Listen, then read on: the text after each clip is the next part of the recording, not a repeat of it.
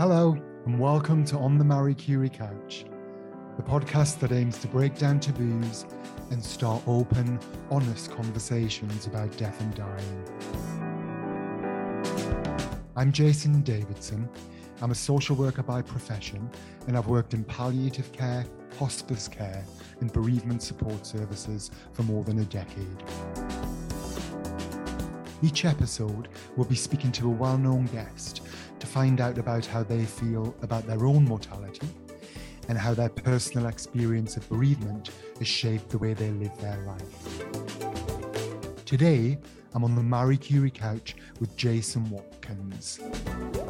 Jason was born in Shropshire and is an actor best known for his diverse performances in TV shows including Being Human, Trolleyed, W1A, and The Lost Honour of Christopher Jefferies, a role that won him the BAFTA TV Award for Best Actor.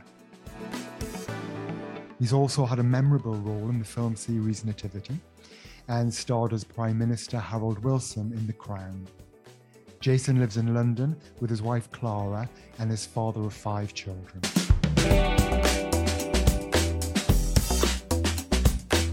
Well, Jason Watkins, welcome to the Marie Curie couch. Very nice to be here. Thank you for asking. How are you? I'm very good. I'm yes, I'm I'm here in my kitchen, uh, just so listeners can visualize me if they, they so wish. Uh, I can hear my dog Georgie barking in the front room, but he's all right. So yeah, yeah, I'm great. So, Jason, one of the aims of this podcast is to encourage conversations around death and dying and bereavement. What we know from our listeners is that they find it helpful, they find comfort in hearing other people's experiences of loss and grief. So, can I start, Jason, by asking if you can tell me about a bereavement you've experienced in your life? Well, yes. I mean, many of your listeners may know, um, and many don't. Um, but we've spoken about the loss of our daughter, Maud, to um, sepsis 12 years ago now. And yes, I mean, she, she died of sepsis. She died on, it's almost Victorian, really, in a way. She died on New Year's Day, unexpectedly died in the night. We discovered her on the morning New Year's Day. Uh, and we only found out after the subsequent term inquest into her death. As there was an inquest because we'd taken her to A and E two days in a row, and been discharged on each occasion, and her dying in the night was was seen to be unusual, which of course it was. And, um, but there was no culpability, um, and it was the diagnosis was sepsis, which was happening below and behind the presenting symptoms of pneumonia and uh, uh, uh, tummy bug. So, yeah, so that um, completely turned our lives upside down. And, uh, um, and probably is why I'm talking to you today. You know, it's, it's given this whole new. There's nothing good to come out of it. it it's. Eh, I don't want to say what what has happened. There's, it, it, I can sort of make it non-relative. All I can say is it's terrible that we lost Maud, but I can also say we've been doing so much work for charities and for the bereaved and for sepsis awareness and Child Bereavement UK and other charities. So that's happened, which has given us a purpose perhaps beyond just our work. Uh, um, so yeah, that's our story, um, uh, and it's twelve years ago. And I suppose it's worth mentioning that by the time the podcast comes out, we would have shown our documentary that we made this year about what happened to Maud, um, which is about trying to have a conversation about death death in, of children, which is incredibly difficult. So we're meeting at a perfect moment, Jason, that we can talk about having responded to your question, you know, about having a dialogue about death and about how difficult it is to talk about it. We can also say it's very important to talk about it. Uh, very important to share our stories. And I think this is what our hope is for the documentary that by sharing our story. We give comfort and context to others, show that they're not alone, and to give an idea to people who have not lost children to have an idea what it might be like and what we as bereaved parents um, appreciate. So, yeah, that's our story, I suppose. And I also know people who have lost cancer as well. So a very good friend of ours who was in a group of, I would imagine this echoes across a lot of people that there's a group, isn't there, of when you're usually your eldest child goes to school, primary school, you make friends with those parents. And that's what we've done. And we're still close friends don't know, gosh, 10 more actually. They were clo- very close term. My daughter Bessie, who's now 15, nearly 16. Um, and we lost one of those as who was six foot five and an architect, one of the most wonderful people that you're ever likely to meet, and died of cancer. So, you know, that's uh, that's very hard. And um, you know, uh, trying to help his widow and two boys, you know, um, you can't do that sort of thing on your own, can you? You you, you can't. You, you have to have friends, and you have to have other family members. And other family members, of course, can find things incredibly difficult too. They're trying to put things into context. But yeah, any dialogue about loss and the absence of someone and the comfort that that can bring, however, you know, clumsy it might be. Know, we, we, we always say, Clara and I, and, and when I say we always say it, it's not like a mantra. It's whenever we're asked, we give the same answer because it's so important, is that, you know, if someone dies, it's nice to mention even if you do it badly, or you feel you've done it badly, or you think, oh God, they're going to be, yeah, I've reminded them of their dead child. Well, you know, she's with us all the time. We're not having a great day because we're not thinking about our child. We might be having a great day and laughing all those things because we're able to accommodate our child and have her with us. We're in, in our spirit. So we're then able to, to have good days, which is important to say that when you've lost somebody, even in the first few terrible days of trauma, you know, you will at some point come out of that, if that's the right word, or you things will change such that you are able to have good days in your life. You should be able to do that. But somebody sort of think, oh gosh, I don't want to bring them down because I'm going to mention your child because you know, and that may be the case in, in, in other bereavements, not necessarily just with children, you know. You want to know that your person you lost existed, that they counted and and also that really simplistically that they were there. Partly the documentary is a way of celebrating and, and reminding everybody and ourselves selfishly that she was with us and she counted. You mentioned those difficulties around conversations. So after Maud died, what were some of the difficulties you and your family faced? Oh, well, I mean, we fundamentally in the first few days you are um, in a really deep hole. I mean, we didn't get out of bed really. And when you get out of bed, you, your legs are wobbly. You, feel like the, when we first went outside, you felt like everything was was in cotton wool. You know that saying where everything's wrapped in cotton wool. You're not really hearing properly, and the world's sort of subdued. I mean, if anybody's had an injury and had painkillers, you know, you got a loss of them. It's a bit like that. I've had sort of knee surgery and stuff, and had some pretty, you know, heavy duty painkillers, and it, you feel a bit like that. You're really foggy, and there are feelings, obviously, of desperation and confusion, and wanting the clock to turn back and time run through again, and it not happen. There's guilt, of course, and as a parent, you're feeling that you should have done better. You should have spotted the signs. You should have known more about sepsis. You should have asked them, could it be sepsis? You know, which again is is is not being fair on oneself. You know, how could you? You know, I'm not a medical person, and the medical people did the best they could. You know, at that time with the information that they had, systems of care they had in place. Um, but what is left with um, yeah, feeling of absence fundamentally. That's the word I used earlier on. It's something that was there before is no longer there. It's very hard physically in a physical way. Um, you know, I remember Maud being, you know, um, know, she was taken in a, in a special ambulance away from us, and that was very hard.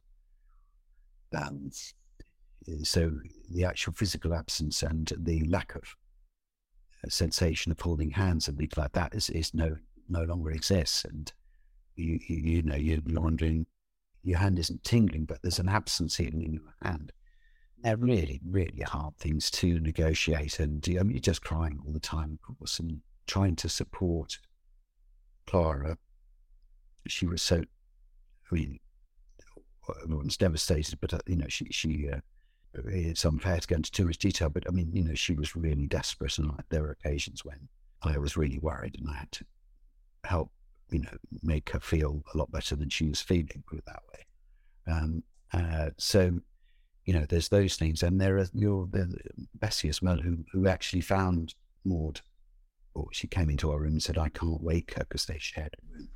So you're trying to help that person through while while yourself struggling. So it, it was a really desperate time, and uh, no money wasn't working.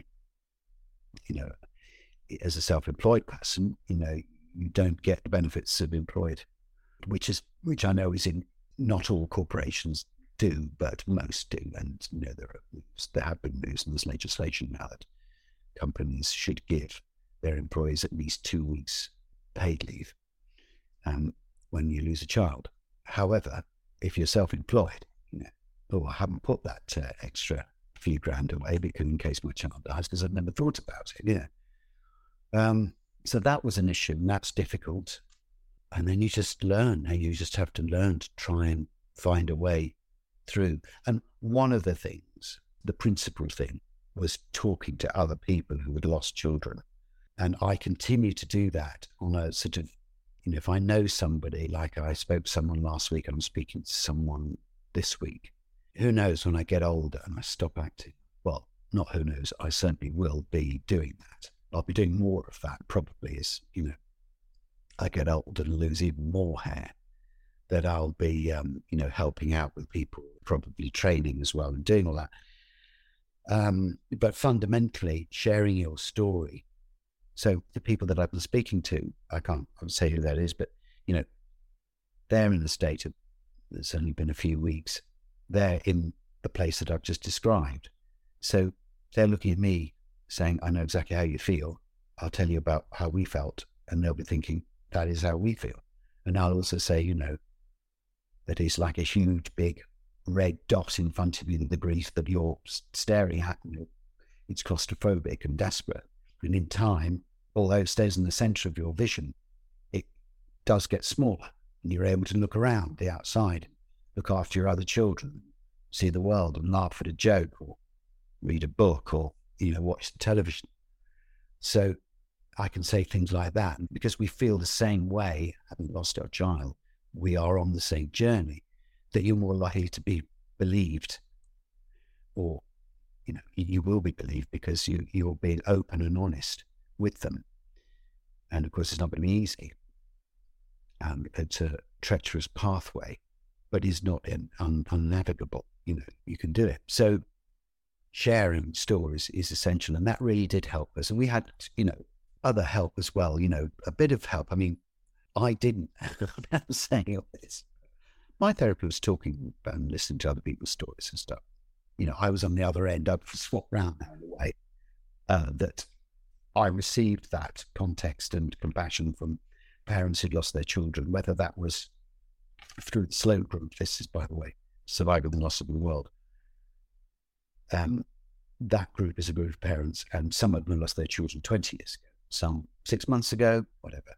So I was able to find context and comfort from hearing their stories and comfort from me being able to express mine to them.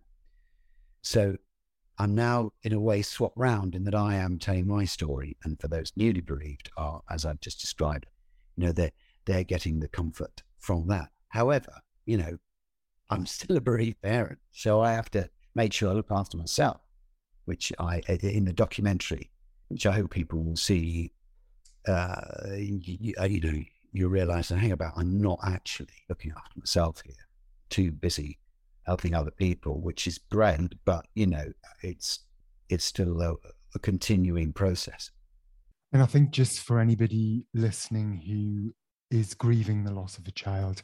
Um, you know, you've mentioned one organisation there, but um, you know, there's many others, and and and I think um, you know it can be really helpful and beneficial to speak to others who've also lost a child. And the Child Bereavement Network, or a UK organisation, you know, is maybe a starting point as well. But I'm sure people will have local organisations as well to them. I just wanted to ask Jason. I wanted to go back a little bit. You mentioned this before. But so we know that everybody experiences grief in their own way.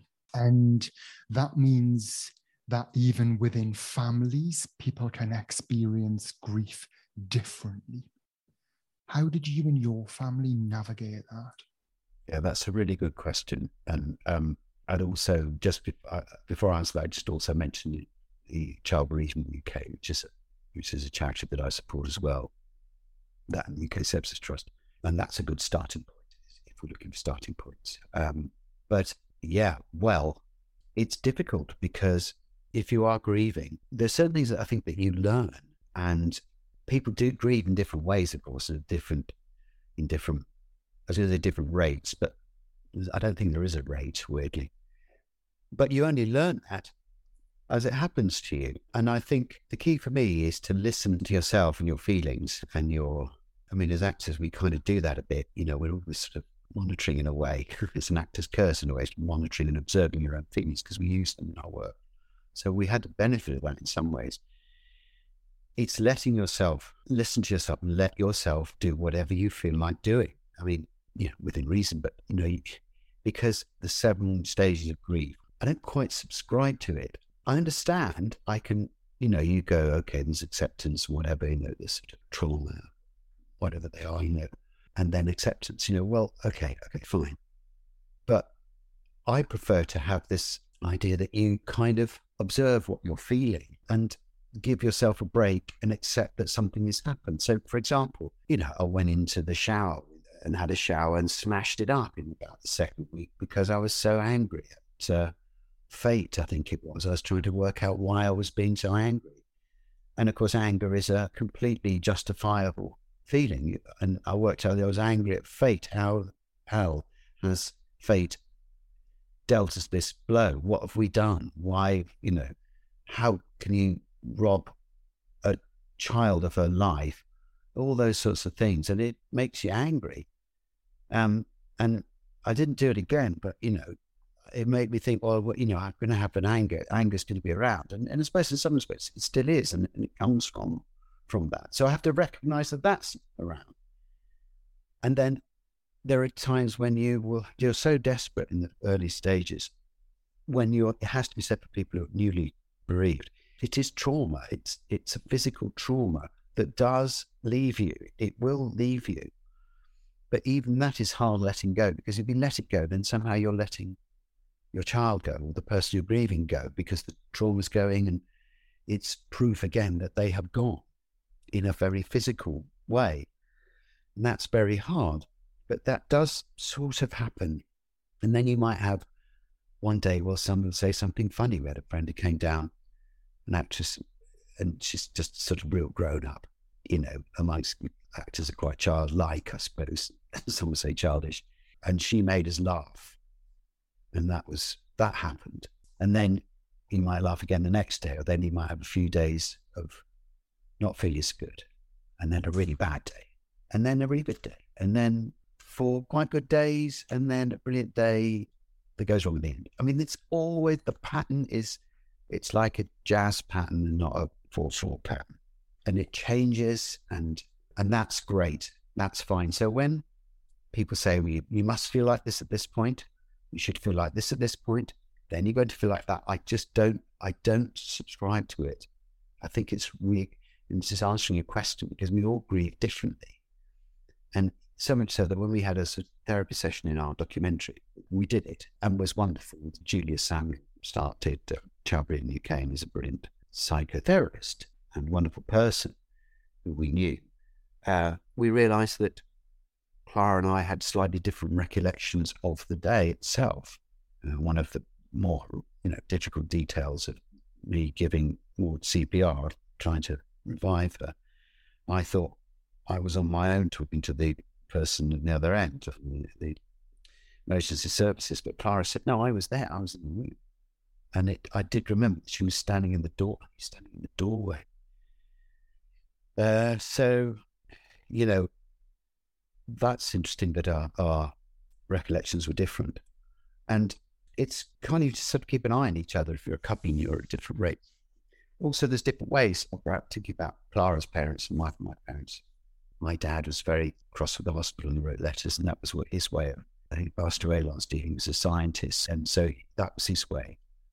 Um, and other people in the family sort of made resolutions and did things that they, yeah, I mean that's that that's another story I can't talk about, but they should be changed then certainly. Um, and I suppose again, it's it's like trying to be open, keep an eye on yourself and the people around you. And the main thing is to be kind to yourself and not expect too much of yourself. If you're a man, you can't fix it. There's no way you can go, and I'm being very stereotypical here, and, and, and, and perhaps I shouldn't be, but often men try and fix things. I mean, there are jokes, aren't there, about husbands and wives where, you know, the husband is, he just wants to fix it when the wife wants, just wants to be heard. You know, I mean, there are diff- different ways of looking at it, but the thing is, you can't expect too much of yourself. If you, particularly if you lost a child, you know, or you, when your parents has died, you're allowed, you have the privilege to be because of the suffering and pain you're in, you have the privilege to be able to be a bit crap at things, not get things right, get them wrong. In our work, you know, sometimes if you've got a whole rehearsal period, you try and get it wrong as many times because then you know what's right. And if you don't get, know what's wrong, you haven't explored. You've got to explore and be brave. And a lot of that in grief, I think, is about exploring your own feelings and looking around and other people's and talking to them. It's very difficult. Some people don't want to talk. And I can't say that I'm a, you know, I always find it easy. But I also know that whenever Clara and I touch base and talk about Maud and her loss and making the documentary, however harrowing it was, we are always closer, always. And that isn't always the case with couples. It, it's hard. Often couples split up. And again, I can understand it's so difficult. It's not about blame. It's not about anything. It might be about the different breathing. I thought I was, I knew this person. He seems to be absolutely fine. You know, why isn't he feeling these things? So if you don't have conversations around it, he said, well, of course I'm feeling things. I just can't talk about it. find it too hard. Like my uncle Derek or whatever is, doesn't talk about the war. Why would you share some of those horrible things that happened with other generations? You know, that's his view, you know, but maybe that other generation will do want to hear. So, you know, I think that uh, having conversation helps to heal all that stuff. But it's hard. It's always exhausting every time we went to SLOW in the morning. We were lying down in the afternoon. And even like me talking to you now, I mean, I'll have to have like an hour just sitting around having tea because it, it's hard, even even now, 12 years on, to um, you know, recollect particularly. Uh, but um, but also very rewarding that one is able to pass on some of some of the experiences and help other people. So and I think on that, you know, just some of the key messages you've said. So, grief affects us physically as well as emotionally and psychologically. There are theories out there about stages of grief, but actually, they're not prescriptive, not just in your experience, but also with every other guest I think we've had on this podcast in three years, and everybody I've spoken to in my work, in my years of work in hospice care and end of life care and bereavement care, that they're not prescriptive and might not come in the same order. And on that, grief's not predictable. No. And I think the other key message and the big one, which was in my question, Jason, as well, was that it's going to be hard navigating through this with your direct, immediate family because you're all going to be having different experiences because grief's unique to the individual. And I, I think that's easy for me to say, but I think it's one of the hardest things in practice to realize, as you're saying, well, why why is he okay today? What you know, um, uh, or should, you know, what do you mean you're going back to work? And yeah, I think it's that message of everybody's going to experience it in their own way. Yeah, and that yeah yeah, and that thank you. That that was a great summation of what I, just spoken about, and also it's, it's, it's, good to hear that I'm not alone. My view on that. So particularly about you know the, the so-called um, stages of grief. I took uh, Bessie our so Bessie was four and Maudie was two and a half. So I I took Bessie to a gymnastics group that she was went to within the first ten days, I suppose it was. And at the, the beginning of each session, they all sat round in a ring with their legs out, like in a sort of what's called a piked position, and just in a ring, like the children that they were, and the coach was telling them about what they would be doing. And I did just think, oh, she's lost her sister, you know, this little girl down there on the, these mats. And that was really hard. And she was quite subdued, you know. She was quite quiet, I think, Bessie. And, you know, it, we were always worried that she would go into herself, not communicate not talk and not talk about more, not talk about emotions and feelings. Because the horror of it was the trauma of it uh, uh, affected her in, in such a way. And then we went not long after that to Buckingham Palace. I've got lots of photographs. So standing outside Buckingham Palace on a school trip, and that time was so bizarre uh, when I think about it. I can't even remember too much about it. Or we were, I was just desperate and uh, trying to do my best for her. And whilst, as I say, trying to read what was on in her mind, and maybe there was a bit of you know let's make this better. And you, you can't really, you have to recognize what it is and try and find a way through. And I suppose that was her way of grieving was she would be quiet for a bit, but she, you know, then she sort of, we talked a lot about it. We always included her. And now she talks about it. Now she's, she's a 15 year old and a girl and it's a nightmare. But like all 15 year olds, I think, um, but that's good but she obviously she does have she has issues herself, which we are helping her to support it with, and she is getting support for, you know, which directly come out of the loss of her sister. So um, there is a continual thing, and I'm answering the question again. You know, in, in a way, I'm just showing her that people do grieve in different ways. But you know, if, if you're a, if you're a husband and listen to now, and again, you don't have to solve it. You know, you're probably right. Practically, what can I do? And and sorry, I'm probably completely sexist here, but you know, a lot of women feel that they may feel responsible for the home, they may feel responsible for their work and their home and wherever they are. You know, I would encourage listening more than telling, you know. Um, I think that's always good. And and share, you know, so I feel a bit like this. No, you should do that because you're feeling like that. Well, if you're feeling like that, go and do that. I think that's a simplistic way of, of doing things. And, and talking is the, the best thing that you can do, I think, and not trying to fix things. Let things run their course. It's difficult because we're all constrained by things we've got to do, work and, you know, all those sorts of things. You know, it's, it, I have to say, it is a, it's quite a gift to be able to read a book, a really good book, and to get some wisdom from it and then face your own grief. There's a really wonderful book um, about uh, death of a child, and it's it's about their writers writing about the loss of their loved ones, often children. And because they're writers, they're incredibly eloquent, and they do hit home. Go, God, yeah, that's exactly I felt that, and that's an enormous comfort.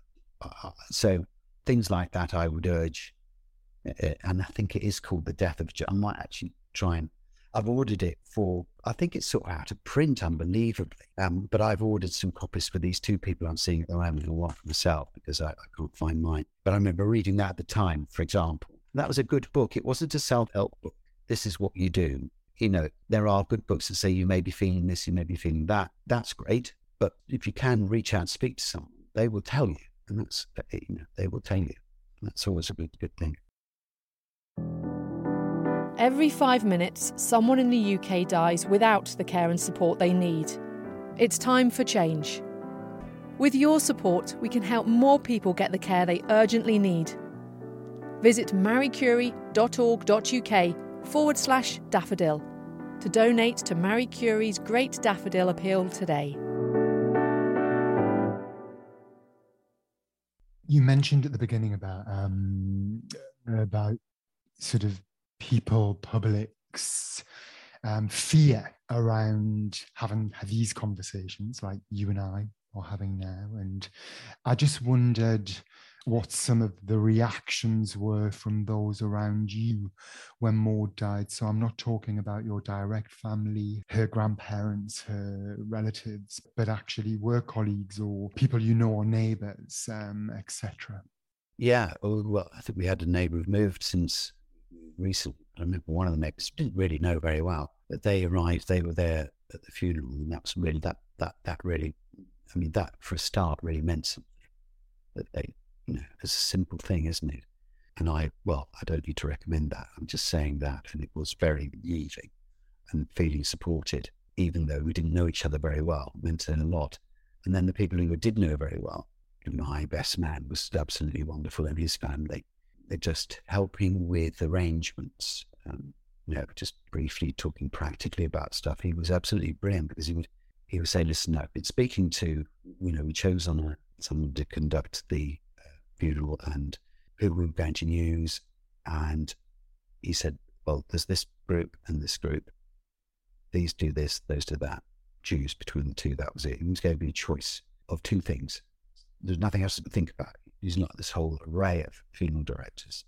There was a recommendation from somebody, and so we were able to do that. Then there were other practical things. So he acted as a buffer in a way. You know, there were things like having to tell Clara about the results of the autopsy, things like that, which were really, which I, you know, obviously I, I had to do then. There was lots and lots that, that I did do and had to do, and Clara had to do things as well. But there was, I was a friend there to do some of that practical stuff. So, you know, he said, is it okay if I do this? I so you do you do as much work as you can. I really hope I can do this for somebody one day. You see, do as much of it as you can. Say, listen, I've looked into this. I've done. This is how it works. You can do this, or you can do that. What do you want to do? Or you know, think about it. Come back to me when you've got some headspace. So, and then you say, well, look, we need to make a decision about that sort of now you can, I think you should do this. And I'll go, okay. Just someone to help because obviously one's talking to one's partner about it and, you know, they may not want to know too much, you know, because so much is going on. So that was particularly wonderful. And then friend Gillian just brought loads of soup, chicken soup, cakes coming along unannounced, which is all right, actually, because I think there were Lara's parents were with us. I'm trying to remember actually, because and so there was often somebody with us. And then they would open the door and let them in. So I'd a cake and just listen, you know, um, Ollie and Rebecca are here, or, or you know, or you know, or, or Mark's Mark's over Julie, and they've brought a cake. Do, do, you want to see them?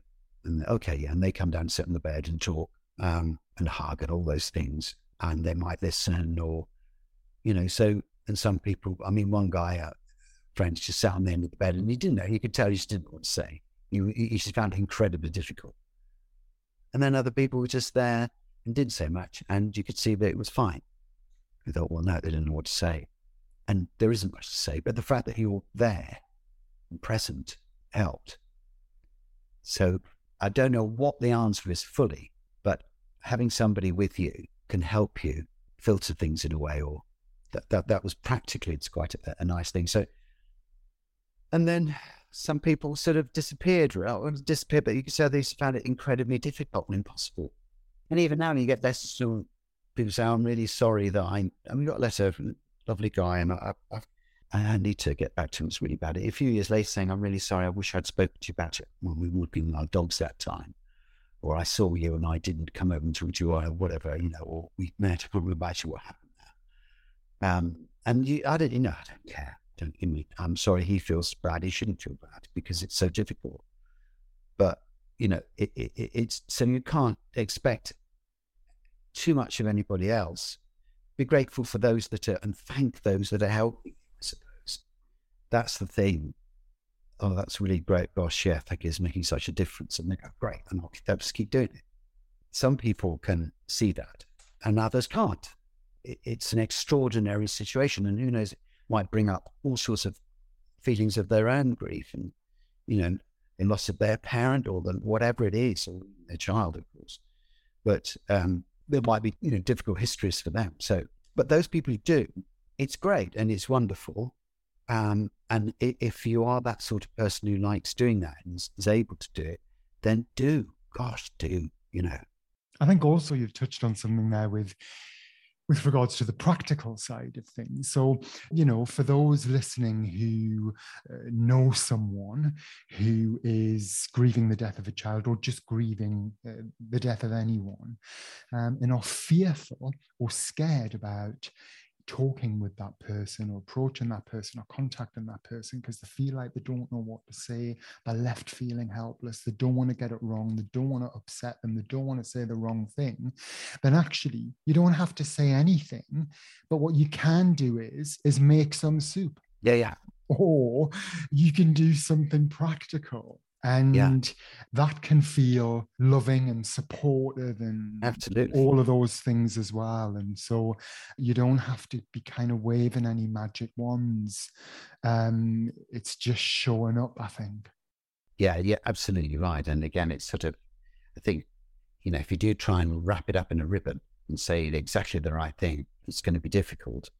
You know even you know i mean maybe we'll write a London one day. I don't know, things that help, that, you know, practical things. You can, you know, is there anything, can I help with anything practically? Is there, is there any paperwork or is there anything like that that I can look at? You know, we had a friend who wanted to have a bench on the heath and she said, I'll do that. She went off and spoke to the Corporation of London. She went through all the process. Yeah, she did it, you know, and she's bonded with us for life because, because of that. But things like that, the practical stuff, and in a way, you could say that that's in a way a way in, isn't it? Because you're starting conversation, you know, is there anything I can do? That might lead you into a conversation. Totally. It's, yeah. And then you're opening up an emotional conversation. So it's a sort of way, it's sort of saying, you know, I'm available. I'm here practically. And obviously, here I am for anything else. And maybe in time, you know, they will listen to you. But listening is the listening is is the big one, I think. But yeah, soup and cake was a you know food, and go do the shopping. That's that's the no brainer, isn't it? Mm-hmm. And looking after the children, you know, I think that happened as well. That um, Bessie was taken off to friends and started from the header overnight sometimes, and then up at uh, their in-laws, and so there was people were looking after them. I mean, you could almost say that if you can work things out practically, or if there is something that can be done, which perhaps in other cultures is more, there's more of a template that everybody knows, if that's the right word. But certainly in this country, maybe there isn't, maybe there isn't that. But uh, maybe, you know, certainly wasn't in our family a religious aspect to it, but there was a lot of love, a lot of working stuff out. And the practical side of it is really does happen because that's something you can all, everyone focus on as well. You know, it's a sort of relief from the grieving and a relief from that. Uh, you know, we're grieving the right way. Uh, you know, is it when's it going to end? Our lives have completely changed. How are we ever going to continue? The world's still spinning. You go, well, why hasn't it stopped? Why hasn't it stopped? This our child has died. How can it? What? What? People getting on a bus there? Why, why are they doing that? Uh, don't they realise? And I think you, it, is by increments of little practical things that can help you. Gosh, I mean, think, but you can imagine, you know, things like what socks am I going to wear today? Or what trousers? I'm just thinking about that now. You know, you think, see, bloody matter what you're going to wear. You know, it sort of, in a way, it didn't, but then in a way, it did because you're then starting to get back into life and starting to be practical. All those things begin to become your new normality. But we keep saying, but practical things are. It's it's it's interesting that, isn't it? As a not trying to find the best words to say of comfort, you know, other than just giving love and holding them to just those practical things. It's, it's showing your love, isn't it? I think you, you talked earlier, which not many people do talk about, um, or it doesn't come up very often. Um, but you've just described it there as well with um, with that um, sort of not knowing what socks to wear or trousers to wear and that's the confusion that can come with grief as well and how that can impact and i think that that's linked to that just i just want to um I, I want to ask a couple of more things, Jason, which are kind of, which are sort of slightly off track, but I, I want to ask one more thing linked to grief, please, if that's okay. And this can be present day or in the past. But what brings you comfort? Um, well, I'll answer it in two ways. I think comfort is when you know we're all around this table as we were last weekend uh, on Mother's Day, and there were you know three generations plus this his boyfriend from another family, and if I'd had my older boys with me from my first marriage to Caroline, I was talking to before I spoke to you, that would have been even better. But they're the things that bring me, they bring me joy and comfort. And Clara would say the same thing my wife would say the same thing. So they bring comfort because you go, you know, there's some people who love each other and we're all, it's complicated, nothing straightforward, but we're all here together. Um, and that's, that does bring, um, that brings a lot of, a lot of comfort. Um, and what else? What's in the football? You know, I wish I read more, you know, I, I'll keep buying all these books. I don't, I'm dyslexic. So it's it's always I've got much better at reading. And I suppose you know going out to dinners, simple things like that are really great, and spending time with my children is good. And I have to say, I do like work. I'm very lucky that I did a radio play a week or so ago with some people, you know, lovely Jim Ben, Toby Jones, and you know, Don Warrington, many people I'd worked before and were with before Mark Frost, and we were a sort of group of, you know, we, we bump into each other all the time. We're friends, and we, I'm friends with some of them anyway. But that does give me, I do enjoy my work, luckily, particularly that. It's, enjoyable. So that, that does weirdly give me a lot of comfort and it does give me purpose and it, it satisfies my artistic needs as well, my creative needs. I, that makes me happy, gives me comfort. Um, and I love cycling as well. So I love sort of hammering away on my exercise bike till I'm, you know, blue in the face. And then I also like going out the countryside and cycling and stuff like that. That gives me comfort. Yeah. Thank you. So, if it's okay, Jason, I'd like to move on to the second part of the podcast. One of our other aims and one of our other messages is what we do know is for people who are living with a terminal illness, for example, that if there are open conversations about death and dying, and again, these can be very practical conversations, then the outcome for those left behind can be different. So that's linked to preparing and preparation. And some of those practical ways of doing that might be writing a will, organizing a funeral, because what happens time and time again is we will have families where someone's died and they're having to manage the finances, the will, and the funeral with no conversations having happened beforehand. Um, and they're also trying to manage their grief and their loss. And they're in that early stage, as you talked about before, that you feel like there's cotton wool wrapped around you, around your ears, more of a kind of muffled rather than protected. Yes. Yes. So, on that, can I ask, do you think about your own death? I do. And my father passed away in June, and I was in that boat of organizing the funeral. And he had made some preparations and a will, etc., and stuff, but, but hadn't made others. And I, I have a brother, but he's um, he he has issues, so it, it means that I had to do a lot of that. And that was, I found that very hard.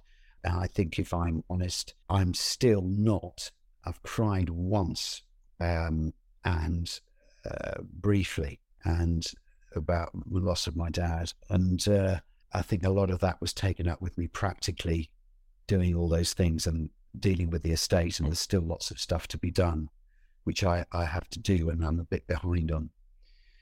So I found that incredibly difficult to do.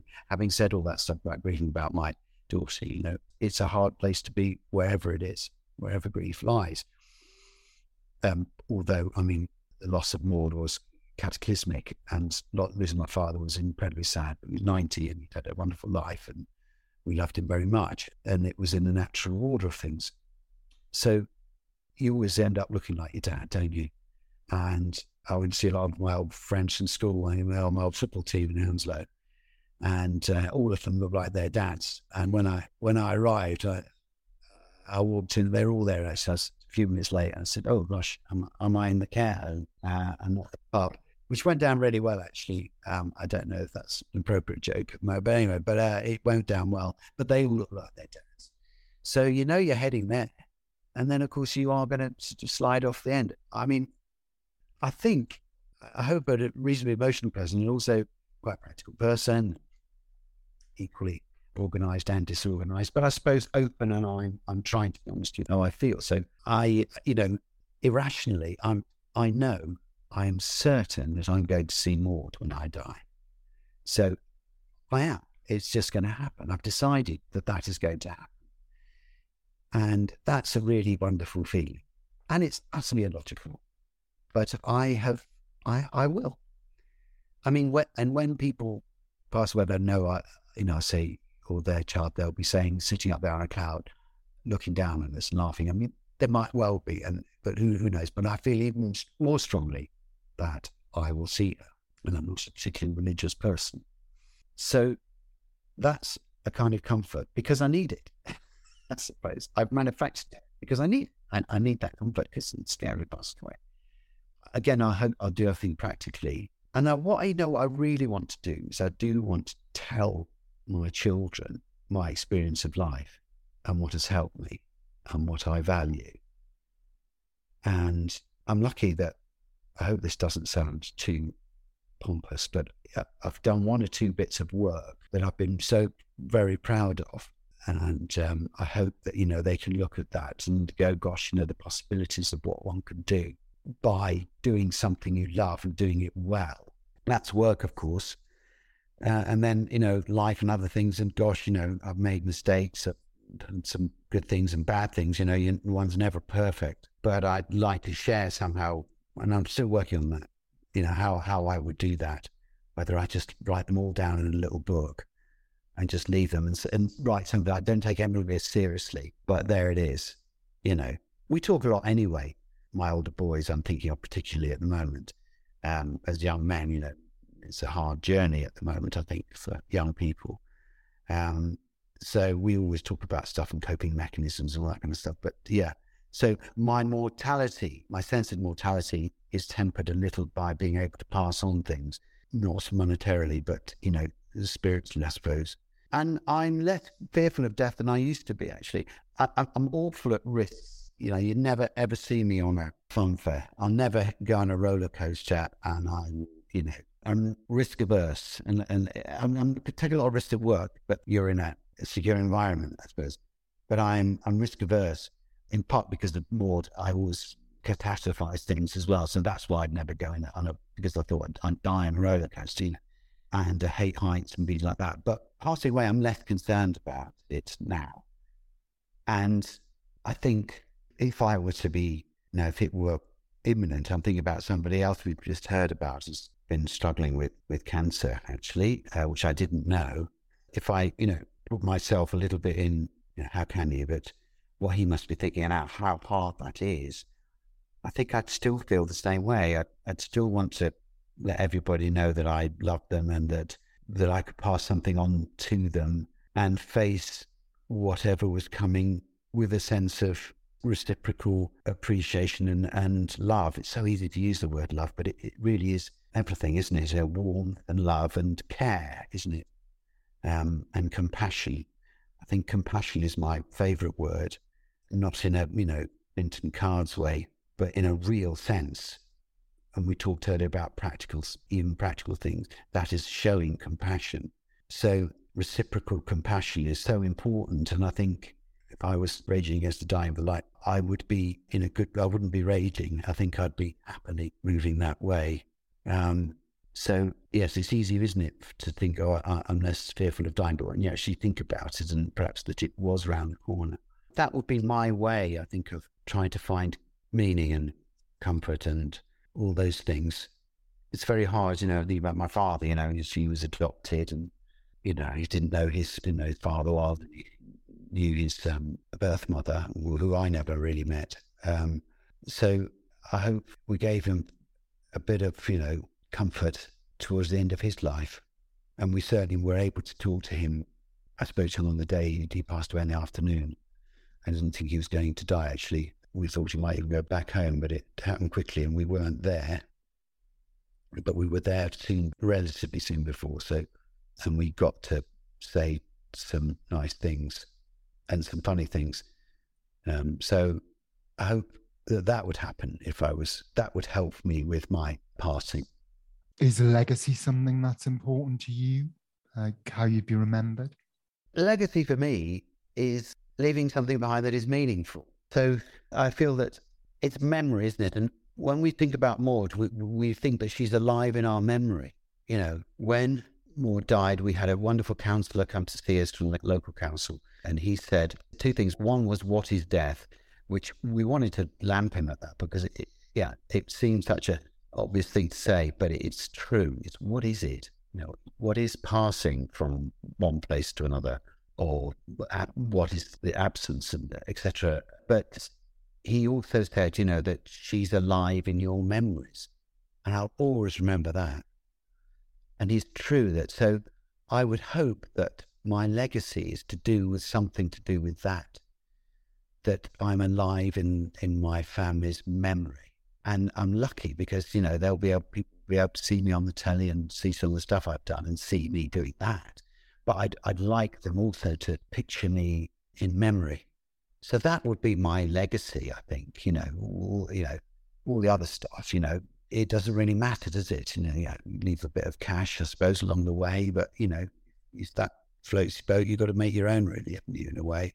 But um, yeah, that, that uh, everybody knows what I value is my, is a legacy. I mean, I'm going to say something very arrogant and convenient now, but I've got a few. Well, I say I've got a few awards. So, and they're nice things to have, and it's a very nice feeling to feel that you've been appreciated by your peers, and you've. I'm very, very lucky. But uh, I, and I went to give some Duke Edinburgh awards. Well, you know, I just wonder why they're asking me. Uh, but in a way, you think, well, they, they are because, you know, I enjoy what I do and this has got me here anyways. But, um, and I like giving back and I like helping young people and um, teaching them as well as doing my own work. Anyway, so and they said, well, if you could bring something along, please do so. Of course, I bought my BAFTA for Best Actor, but I also bought a letter that I got from a parent, which was from a father, from a husband and a father of children. And the letter was a little handwritten letter and he didn't give his name or address.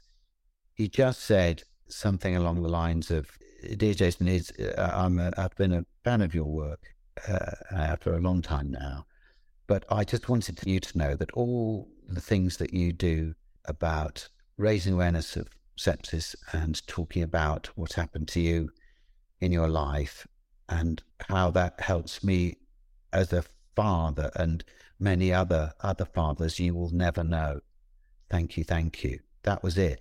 And that's the most valuable item I think I've got, apart from things that my wife has bought me or I bought her, or and things that Maud has, and other things that are connected to my children. So the BAFTAs are great, but that is the most valued thing I have. So that would be my legacy. It's what's possible. Who knows whether I've got any effect? I mean, that's one person's opinion. I don't know. I hope so. But it just to have something like that and so, you know, if you want, that's what you can do with your life, you know. And I know I'm talking a lot now, but it's a bit, it's a bit like, a bit like work sometimes in that I worked on a job once where the director said, listen, if you want to keep a little book of all your ideas or a list of smells or, you know, things that might help you with your character or the way you walk, so to write them all down. Or these days you do it with videos and all sorts of stuff and make a note collection, do it. And I thought, well, fascinating. Yeah, I think, oh, yeah, I like that. And I sort of occasionally, sometimes I do it, sometimes I don't. But it's, it's all about what you put into it, isn't it? You don't have to do just go and learn your lines and turn up and hope it fits. You could do all that stuff, and it's kind of quite, it feels very creative. So you don't always have to just fulfill the brief. So the possibilities for things are, are what, are what are sometimes a lot up to you. That might be a legacy. And I know you said at the beginning of this, but we just started talking about legacy. Um, you were talking about um, wanting to impart information and um, some of your experiences to your sons and your children. And um, actually, I think from what you've just described, I just want to say they're seeing it now Jason, you know, and they're watching and observing and listening and hearing. Because I'm sure what you're describing is what they see in action. And um, and I think I think that's just quite a nice thing to remember. Anyway, my last question is how's it been being on this podcast today? Oh, I love being love being on the podcast. Yeah, yeah, I could talk about it forever, as you could probably tell. You know, it does engage your your mind. You know, it's a sort of poetic process in a way. I, I would I would say in some ways because you're going you're trying to go to the very edge of your imagination and you try not to come up with lots of platitudes. You're really trying to um, explore in your you know excellent questioning and your listening, Jason. Is that you know you're able to talk quite deeply, I hope, about things and hope that that connects with people. That's what we're doing this for, is to connect with people, offer comfort and context and meaning and all those things at, at a time that is very difficult. Uh, and, and, and, and also hopefully to inspire people to support the work of Marie Curie. So, you know, it's nice to be able, because sometimes you have to, you're doing quite soundbitey things because you don't have time. It's always nice to have time. So it's been wonderful to be able to talk deeply about what I care about and to recall more to particularly and to share a bit of my life and hope that that does offer some comfort to people. Well, Jason Watkins, thank you for joining me on the Marie Curie couch. Thank you for sharing some of your experiences, which I am sure will have an impact for those listening. And thank you for sharing some of Maud and her story and um, your other children and the rest of your family. And it's been lovely to meet you. Oh, and you, Jason. Thank you so much. So lovely to talk to you. So that's all for this episode of On the Marie Curie Couch. We hope it's got you thinking about matters of life and death, and perhaps starting those conversations with your own friends and family. Marie Curie's here to help from planning ahead to coping with bereavement, you can talk through any concerns you have around the end of life with our support line team, which also includes specially trained nurses. Call us on 0800 090 2309 or search Marie Curie online. The podcast is produced and edited by Marie Curie with support from Ultimate Sound and Vision. The music featured is Time Lapse by PanOceanic. If you've enjoyed this podcast, please do like and subscribe. Thanks for listening, and until next time, goodbye.